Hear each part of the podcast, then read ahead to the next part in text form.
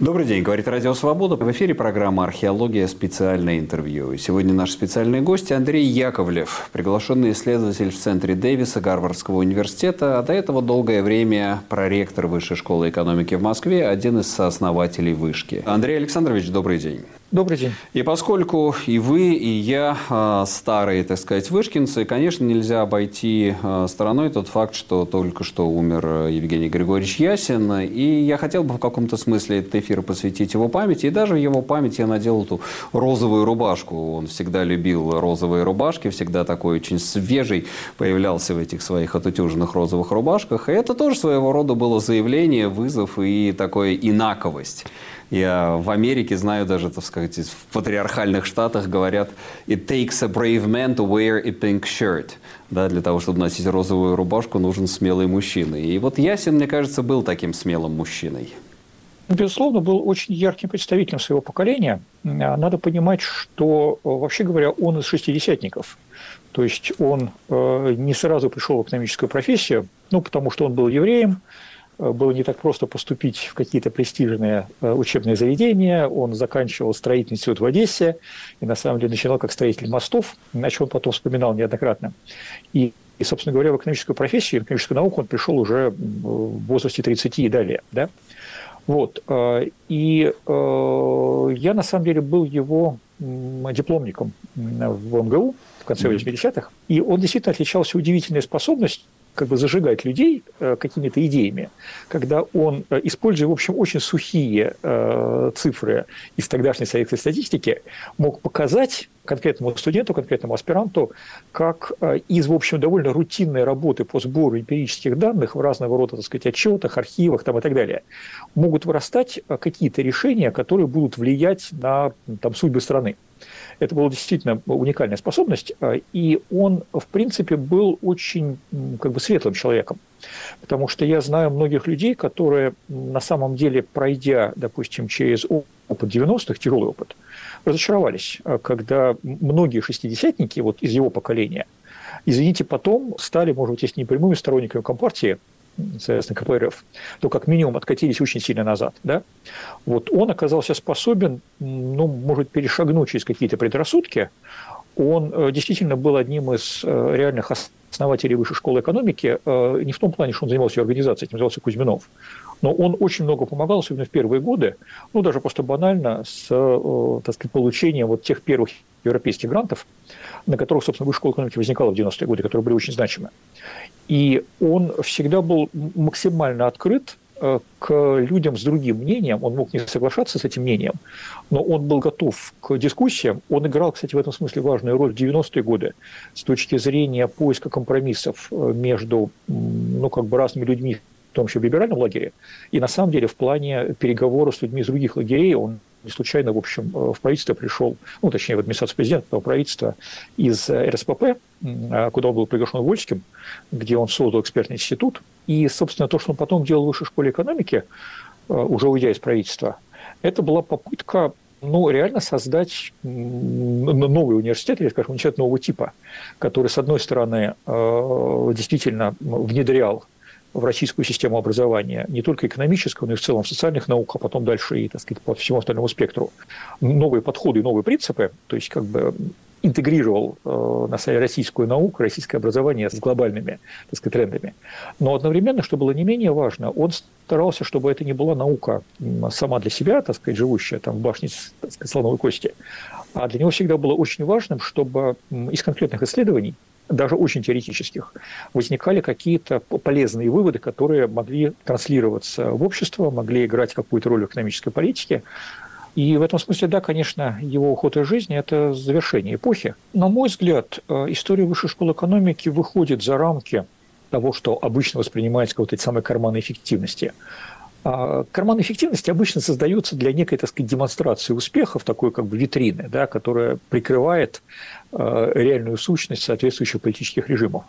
Возможно, люди, которые э, на разных стадиях поддерживали проект Высшей школы экономики, именно не из числа либералов, а из числа, так сказать, э, реальных представителей нынешнего режима, они воспринимали Высшую школу экономики в таком качестве. Но по факту проект, безусловно, перерос эту рамку – И да, сейчас высшая школа экономики находится в тяжелой ситуации, потому что вот ровно, так сказать, настолько, насколько она выделялась, там последние как минимум 15-20 лет над общим уровнем, а сейчас при так сказать, нынешнем новом руководстве университету приходится прогибаться обратно. Да? И вот, э, там, допустим, феномен профессора Караганова, который объясняет про то, что сказать, надо носить ядерные удары по Европе, он, он не случайен, к сожалению. Понимаете, в отношении школы экономики все-таки а, возникла э, реально очень большая организация, которая строилась на совсем других принципах.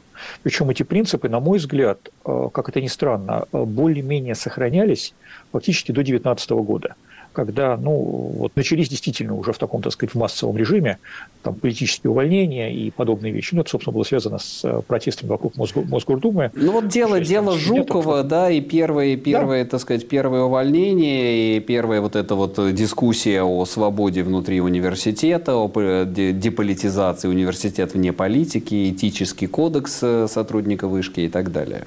Да-да-да. А, но важно понимать, что выбор, наверное, произошел в каком-то смысле раньше, ну, точнее, так сказать, были сделаны некоторые решения, которые предопределили дальнейшую траекторию.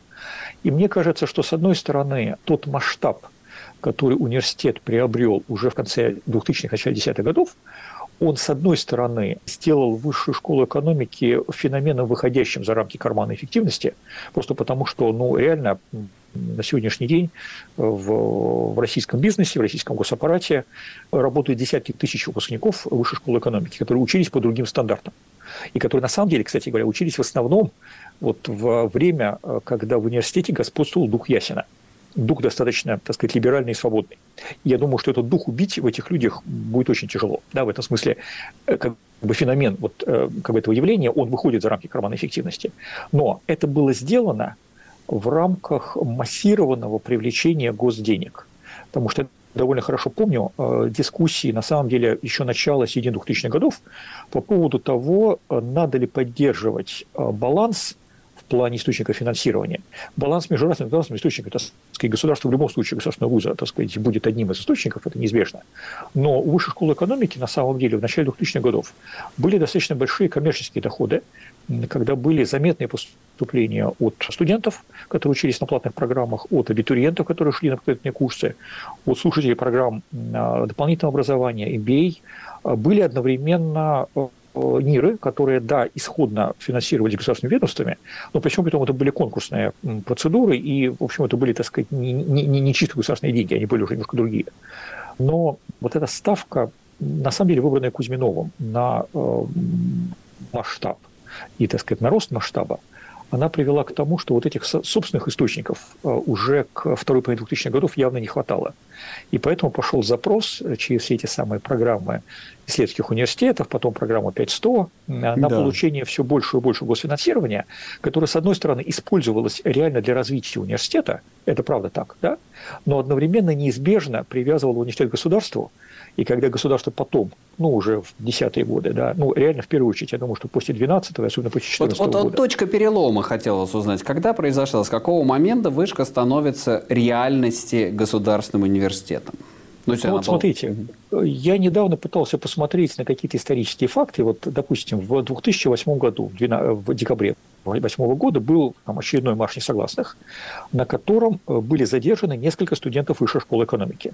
И в январе 2009 года в ВШЭ пришел официальный запрос из ГУВД Москвы, ну, по сути, на предмет отчисления этих студентов. Кстати, одной из этих студентов была Маша Снеговая. Так вот, тогда Кузьминов, нынешний Кузьминов, так сказать, не другой Кузьминов, он написал официальное письмо о том, что университет – это университет, и мы не можем, э, извините, отчислять студентов по любому поводу из-за того, что, так сказать, кто-то где-то там перешел на красный свет. То есть, э, ну, на красный свет, в смысле, так сказать, того, что правило дорожного движения. То есть, э, должен быть утвержденный судом факт, извините, либо преступления, либо хотя бы правонарушения, и тогда может быть хоть какой-то предмет для обсуждения этого вопроса внутри университета. Это был официальный ответ администрации ВШЭ. Потом, в 2011 году, э, опять же, в Высшей школе экономики происходили дебаты между Навальным и Кузьминовым, который модерировал э, Ясин. Да? Это да, все была помню. Высшая да. школа экономики, да?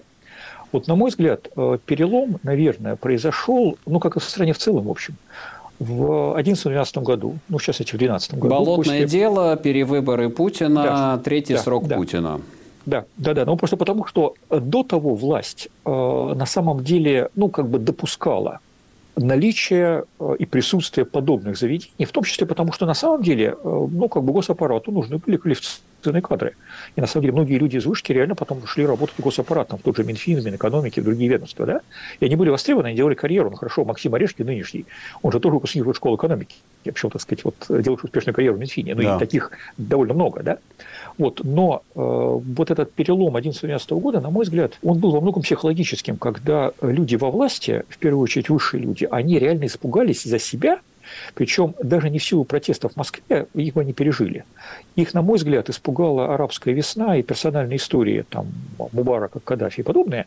И вот это привело к тому, что начался радикальный разворот – не только с подавлением оппозиции в виде там, Болотной площади, там, Конституционного совета и все остальное, но и в виде такого, так сказать, задавливания э, тех структур, которые рассматривались как э, э, какие-то, так сказать, гнезда либерализма. Ну, как другой стороны называлось как Гляйхшальтунг, да, вот эта политика приводных ремней и, так сказать, подключение да. образовательных и культурных институций, зачистка и гуманитарного, и культурного пространства. Но э, этот процесс начался э, постепенно, он начался с, ну, в частности, э, этого закона об иностранных агентах, который в первую очередь касался не государственных вузов, а некоммерческих организаций, которые получали хоть какое-либо иностранное финансирование, зарубежное финансирование, международное финансирование. Вот. Но неизбежно э, началось притягивание и как бы вузов, ну, конкретно по высшей школе экономики, например, Вышка вместе с РАНХИКС в 2011 году сделала э, большой проект под названием «Стратегия 2020», который на самом деле был заказан Путиным в качестве премьер-министра, который думал про то, что он пойдет э, в президенты, или, может, не пойдет, может, Медведев пойдет. Был потом, так сказать, вот этот рубеж сентября 2011 года, когда была, так сказать, объявлена рокировка, да? да, на самом деле ставшая в том числе одной из причин, на мой взгляд, для протестов 2011 года, декабрьских. 24 понятно, сентября, очень хорошо помню, да. Да-да-да, да, совершенно верно. Но я к чему? К тому, что, тем не менее, э, Высшая школа экономики активно работала на власть. И, допустим, в 2012 году Высшая школа экономики стала одним из э, центров, на базе которого проводился мониторинг, стал проводиться мониторинг реализации э, майских указов 2012 года. То есть, на самом деле, власти по-прежнему нужна была экспертиза, и нужна была ну, некоторая оценка того, что делают разные ведомства, разные регионы, то есть, так сказать, нижние этажи, вот, так сказать, той пирамиде, которая была выстроена. Но это, а, согласен сказать, фа фаустовская сделка. Фаустовская сделка с властью. Да? Все равно рано или поздно смысле, приходится да. платить по счетам. В каком-то смысле, да. Ну, потом, на самом деле, был 2014 год, когда Кузьминова, насколько я слышал, э, попросили принять участие в выборах Мосгордуму, потому что после, опять же, выборов мэра 2013 года в Москве, где там Навального было почти 30% голосов, нужно да. было как-то вот сбалансировать политическую ситуацию, нужно было наполнить Мосгордуму такими, так сказать, что называется, людьми из науки, культуры, образования, которые политически нейтральны, при этом, так сказать, делают дело. Да? Кузьминов на это, как я понимаю, должен был согласиться, но в ответ на это, например, э, Высшая школа экономики стала получать довольно много заказов разного рода аналитику, на НИРы от московской мэрии. Опять же, на этом возник, собственно, феномен э, Валерии Косомары, которая вот из некого помощника Кузьминова, ну, помощника депутата, да, она там стала директором института, потом проректором, потом пошла на выборы уже в 2019 Уже пошла году. на выборы, помним ее плакаты да, да, да. по всей Москве. Вместо Кузьминова, да. да, совершенно верно, да. Ну и в этом смысле, я думаю, что то, что было потом, на самом деле, еще до 2019 года, в 2018 году, было закрытие лаборатории Transparency International, которую руководила Лена Панфилова. Лена Панфилова, Это произошло, да. так сказать, без публичных скандалов, просто потому что люди сознательно не хотели наносить ущерб высшей школе экономики. Это, это было сознательное решение, в том числе самой Панфиловой в тот момент времени. Но когда Косомара в рамках вот этой вот предвыборной кампании 2019 года начала выносить на публику какие-то свои представления о том, кто там прав, а кто там не виноват среди, так сказать, всех политологов, это вызвало обратную реакцию, и вот это все стало выплескиваться уже в публичное пространство. Да. То есть, на самом деле, подобно было в том, что долгое время и Кузьминов, и на самом деле люди, которые были других взглядов и шея, они старались как бы не выносить это на широкую аудиторию, пытаясь сохранить настолько, насколько это было возможно. В высшей школе экономики тот как бы академический микроклимат и ту атмосферу, ну, которая действительно там защитить, была. и защитить да? очень многих. Да. Я это даже, в общем, могу сейчас сказать, я и по себе знаю, в конце концов, сколько лет меня защищал Кузьминов от настойчивых требований еще после моего столкновения с Путиным в 2013 году. Я, условно говоря, да, еще да. 7 лет продержался в вышке, несмотря на неоднократные, так сказать, запросы по моему поводу со стороны администрации президента. Это я тоже хорошо помню. Андрей Александрович, нам сейчас нужно сделать маленькую паузу, и мы вернемся через мгновение.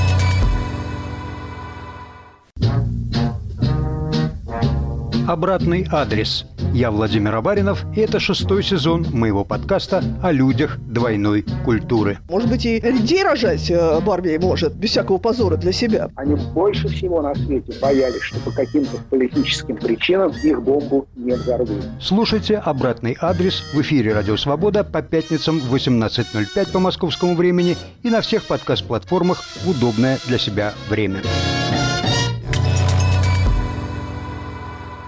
Программа «Археология. Специальное интервью». У нас сегодня разговор с Андреем Яковлевым, приглашенным исследователем в Центре Дэвиса Гарвардского университета, бывшим проректором Высшей школы экономики в Москве и одним из сооснователей, отцов Вышки. Андрей Александрович, э, ну вот э, продолжая наш разговор о Вышке, прежде чем мы еще в оставшееся время поговорим о либерализме. Значит, все это, видимо, э, кончается году 18-19. Большие протесты, дело Жукова, да, новый этический этический кодекс, вот эти большие дебаты, как я помню, там коллега Виталий Куриной ходил с идеей Гумбольтовского университета. Университет должен быть государственным, он должен заниматься чистой наукой вне политики. Насколько это вообще, вот сейчас думаю, вот глядя из 23 -го года, да, in retrospect, э, оглядываясь назад, насколько вообще это все было возможно? Насколько долго можно было играть с государством и вообще возможен ли свободный глобальный университет в рамках авторитарной политической системы? Ну вот Китай тот же взять. Да? В Китае же тоже пытаются создать какие-то университеты. Но насколько они могут э, действительно двигать свободную науку и быть э, теми классическими университетами, которые зародились в Европе в назаре нового времени? Ну, я думаю, что Китай, как бы сейчас привести пример, на, на не совсем корректно. Мне кажется, что гораздо более интересным может быть сравнение с нынешними развитыми странами, ну, извините, Великобритания, Франция, там, Штаты, Германия, да, кстати, Германия особенно, да? Да. А, но не сейчас, а там, не знаю, так сказать, 100 лет назад, может быть, 150 лет назад, может, даже 200 лет назад. Сейчас упоминалась модель Гумбольдтовского университета ну, в Германии конца XIX века, которая была вполне себе авторитарной страной, как, так сказать, Кайзер, да, так сказать, Бисмарк и все остальные. Тем не менее, э, университеты сыграли очень важную роль. И на самом деле, ну, как бы левое движение, которое потом вышло за рамки Германии, так сказать, на самом деле имело очень большое значение для там, первого половины XX века точно, оно ну, зародилось в том числе в немецких университетах. Поэтому здесь, наверное, нам не повезло, нам в смысле России. Потому что очень часто траектория развития страны зависит не только от фундаментальных трендов, но и вот некоторых случайных событий. Вот так сложилось, что оказался Владимир Владимирович Путин как человек, на самом деле, э, с одной стороны, безусловно, умный, и на самом деле, так сказать, сильный политик, да, но при этом, я бы сказал, человек очень циничный, который сумел переиграть всех вроде бы гораздо более ярких и сильных игроков, которые с ним сталкивались, начиная с 2000-х годов, ну, с начала 2000-х годов, да. Так вот, э, когда произошла такая тотальная зачистка политического пространства, да, в этой ситуации, наверное, шансы на выживание структур и на, ну, как бы полезную отдачу, в том числе в плане каких-то новых идей от структур типа школ экономики, уже стремились к нулю. Но, тем не менее, я все равно не считал бы, что такие проекты не надо начинать и что они не имеют э, как бы, смысла для будущего. Я по-прежнему считаю, что высшая школа экономики на самом деле, даже при вот нынешней администрации, которая пытается, так сказать, нивелировать все, что было сделано за последние 20-25 лет, она все равно переживет эту администрацию, я говорю про вышку, и переживет этот режим. Ну, я ну, тоже, да, я тоже об этом структура. думаю. За те почти 20 лет, которые правил вышки, о тех поколений студентов, которые, которые было воспитаны, я вижу, как они сами сейчас уже становятся профессорами, они по всему миру разъехались. И это все, я понимаю, что многое было не зря. Давайте перейдем к другой теме, тоже связанной с Евгением Григорьевичем Ясиным, тема либерализма. А был ли мальчик вообще? А был ли в России либерализм? Или это была одна из как бы таких политических технологий в момент транзита власти осуществленных? А, потому что, конечно, мы понимаем, что рынок был создан в России, но было ли в России создано рыночное государство? я не совсем понимаю, что значит термин «рыночное государство», да, как раз государство, может, у нас, у нас стало слишком рыночным, когда, так сказать, внутри госаппарата. Ну да, внутри него как бы мафиозное все, что, да, сказать, да, поэтому корпорация. Я не, верю, что это, я не верю, что это удачный термин. Нет, ну, я, я, я имею в виду рыночная, рыночная инфраструктура, инфраструктура рынка, инфраструктура свободного рынка. Я к тому, что роль государства, роль государства даже в, момент, как в тот момент, когда был создан, так сказать, достаточно свободный рынок, все равно оставалась очень сильная перераспределительная роль государства, общество по своей сути оставалось сословным. И модель самого государства, идущая еще от советского и, может быть, даже до советского времени, она так и не была сломана и сейчас успешно восстановлена Путиным. Вы знаете, я бы разделил этот вопрос на несколько разных сюжетов. Да? Один сюжет, а, собственно, про вот то, с чего начали, либерализм а, и как бы либеральную идею. То есть а, вот я понял этот вопрос как то, а было ли достаточное количество людей в России, ну, в первую очередь в элите, которые реально разделяли либеральные идеи. Вот в этом смысле, к сожалению, э, таких людей действительно было мало. Да, был Гайдар, который, как мне кажется, не случайно рано умер, потому что он, э, ну, в общем, не мог не понимать, что происходит, и при этом он ничего не мог с этим сделать. Да?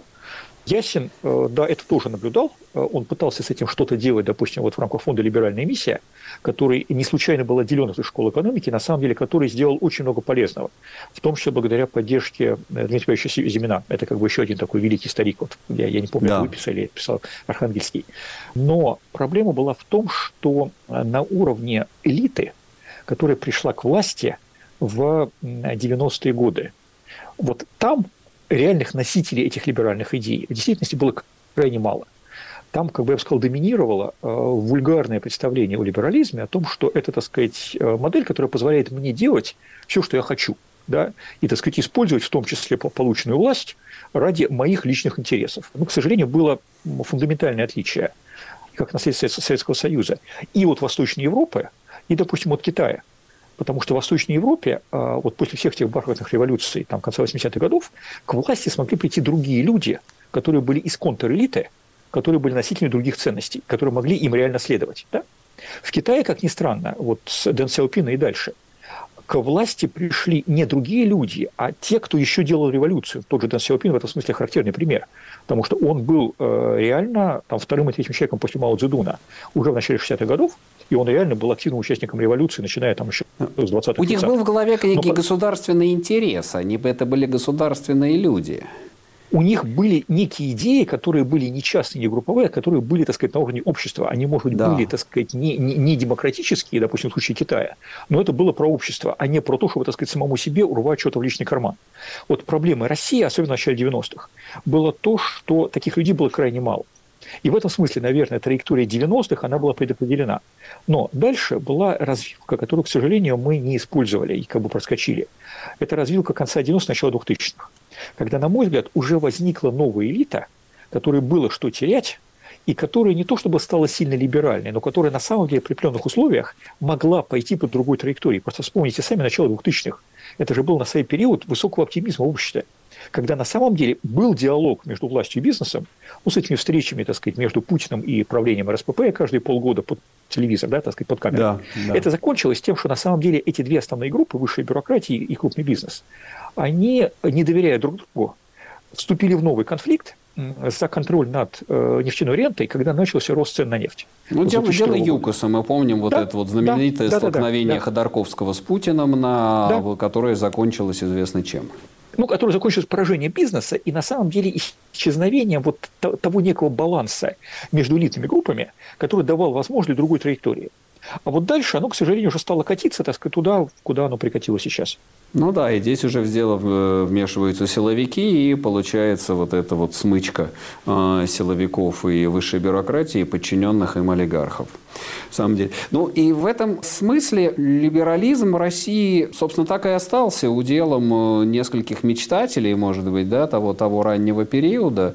А в целом было воспроизведено то же самое классическое распределительное государство. Вот сейчас в России э, какая степень, насколько национализированная экономика? Экономика. В России фактически же... Ну, Вы хотя... знаете, это не, это на самом деле тоже заблуждение, что, так сказать, российская экономика, она сугубо государственная. Есть госкомпании, есть госкорпорации, да, действительно, они видимы, ну, там всякие там Роснефть, не знаю, так сказать, Газпром, так сказать, эти самые Росатом, э, Ростех и так далее. Но если брать э, реальную экономическую жизнь, то, допустим, э, вот вся эта адаптация к санкциям, которая происходила в прошлом году и происходит сейчас, она в основном делалась руками и усилиями людей из малого и среднего бизнеса, ну, который да. сугубо частный который на самом деле создавался в значительной степени, кстати, с ночью в 2000-е годы, вот на волне вот этого самого роста э, спроса на внутреннем рынке. И, э, извините, это люди, которые создали свой бизнес, у них есть свои команды, у них есть свое понимание рынка, и они реально... Э, Руками ну, рынка, с, да.